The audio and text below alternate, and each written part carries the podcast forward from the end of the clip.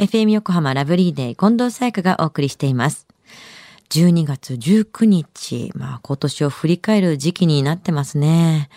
保険の見直し、私は年内に入るのがいいと聞いたので、一つ医療保険に入らせていただきました。中亀さんにね、お願いしたんですけれども、水曜日のこの時間は、もっと知りたい保険ナビ。生命保険の見直しやお金の上手な使い方について保険のプロに伺っています。保険見直し相談、保険ナビのアドバイザー、中亀照久さんです。よろしくお願いします。はい、よろしくお願いいたします。中亀さん、先月 FM 横浜でもっと知りたい保険ナビセミナーを開催したんですよね。はい。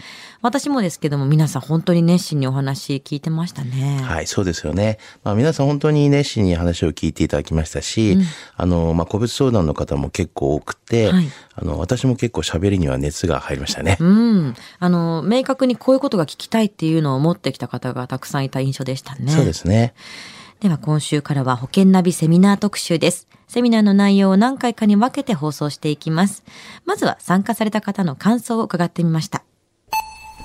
あのバブルの時代にそれこそ若い30年ぐらい前に入った保険のあの中上先生がおっしゃってた通りにその保険の入ってた金額で更新ごとにその中同じぐらいの金額でおんいい保険はないっていう感じで保険会社の方に言われるままにずっと更新してきたのでまさしく なんかおっしゃってた転換その言葉がまさしく更新でこれを下取りするから保険料上がらないようにするからね設定するからねっていうのをありがとうございますって言って入ってた のがちょっと後悔したなと思いましてそれがすごいずっしりきましたね。うん定期付き就寝保険の転換のお話を中亀さんにしていただいた後のね、やっぱこのコメントなんですけれども、わあ、知らずに、本当に言われた通りになっちゃってたよっていう後悔に今気づかれたという方でした。そうですよね。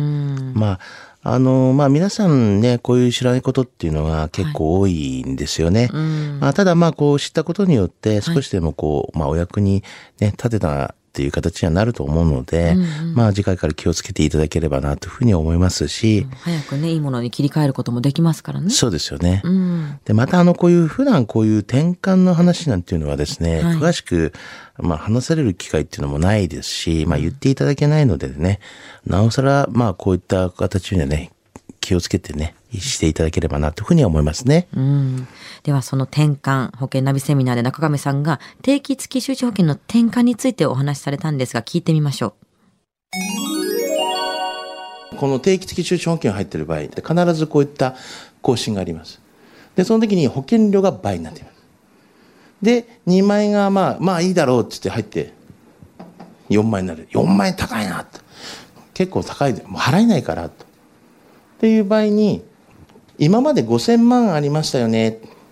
ところが、今度はじゃあちょっと切り替えるの今新しいのがありますと。7000万の保証があります。まあ、収支が100万ついて7100万円ありますと。今までは5000万の500万、5500万の保証でしたけど、7100万って保証額上がりましたよと。え、保険料は全く変わんないんだけど、保証額が上がってますよねと。え、いいと思いません？もしくはちょっと響かないんであれば、え、更新の保険料より安い保険料で保証額が上がりますよと。いいと思いません？こっちに変えませんかと。こういうアドバイスを多分受ける方がいらっしゃいます。これを何ていうか転換って言います。で、このからくりは何かっていうと、えー実はですね、ここの収支の部分が500万円から100万円になってますと。積み立てになってるんですよ、ここが。で、積み立ての部分を減るってことは、安く作れますよねっていうこと。で、なおかつ、5000万から7000万になってると。この部分何って言ったら、ここの積み立てた、もし解約した時に積み立てたこの金額を持ってってる場合がありますよね。だから、何を言うかというと、積み立ての分の保険料をこちらに入れ込んじゃって、で、入れ込むことによって、これ仮にですよ、10年経ったら、さっき言いましたね、こう掛け捨てになりますよね。ということは、積み立てたお金がなくなるということです。本来皆さんがもらえる金額なのに、ここに入れることによって何もなければなくなるってことなの。この仕組みをちゃんと覚えておいていただければいいと思います。ぱりうまい話の裏にという言葉でからくりっていう言葉が出てきたように私は感じたんですけれども、はいやっぱり保証額が圧倒的に高くなっていればそれはもちろん、はいあいいなって一見思えてしまうじゃないですか。そうですよね。でもその積み立てた部分が結局減っちゃってるっていうのは、はい。返ってくるお金ももちろん減っちゃうってことですからそうですよね。そういった面では、まあ、あの、まあ、損とするとか得するとかいうよりは、まあ、どちらかというと、そのからくりにですね、あの、ちょっとわからないまま、こう、更新をしてしまうっていうのが結構多いですよね。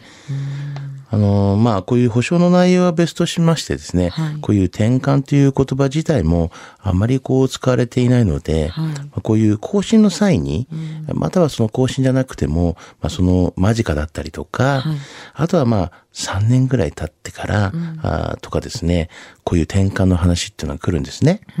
まあ、このような話があった場合にはですね、まあ、要注意をしていただきたいんですよね。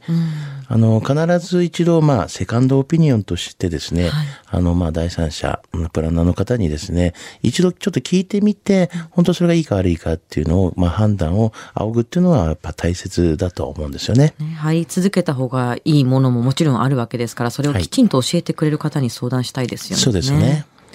定期付き就寝保険に入っている方はもちろん知っておいた方がいいかもしれません。はい。今日の保険の話を聞いて興味を持った方、まずは中亀さんに相談してみてはいかがでしょうか。詳しくは FM 横浜ラジオショッピング、保険ナビ、保険見直し相談に資料請求してください。中亀さんに無料で相談に乗っていただけます。お問い合わせは電話番号045-224-1230 045-224-1230 224-1230または FM 横浜のホームページのラジオショッピングからどうぞ。そして次回の保険ナビセミナーは3月9日土曜日を予定しています。詳細はまた決まり次第お伝えします。そして保険ナビは iTunes のポッドキャストでも聞くことができます。過去の放送分も聞けますのでぜひチェックしてみてください。もっと知りたい保険ナビ。保険見直し相談、保険ナビのアドバイザー、中亀照久さんでした。ありがとうございました。はい、ありがとうございました。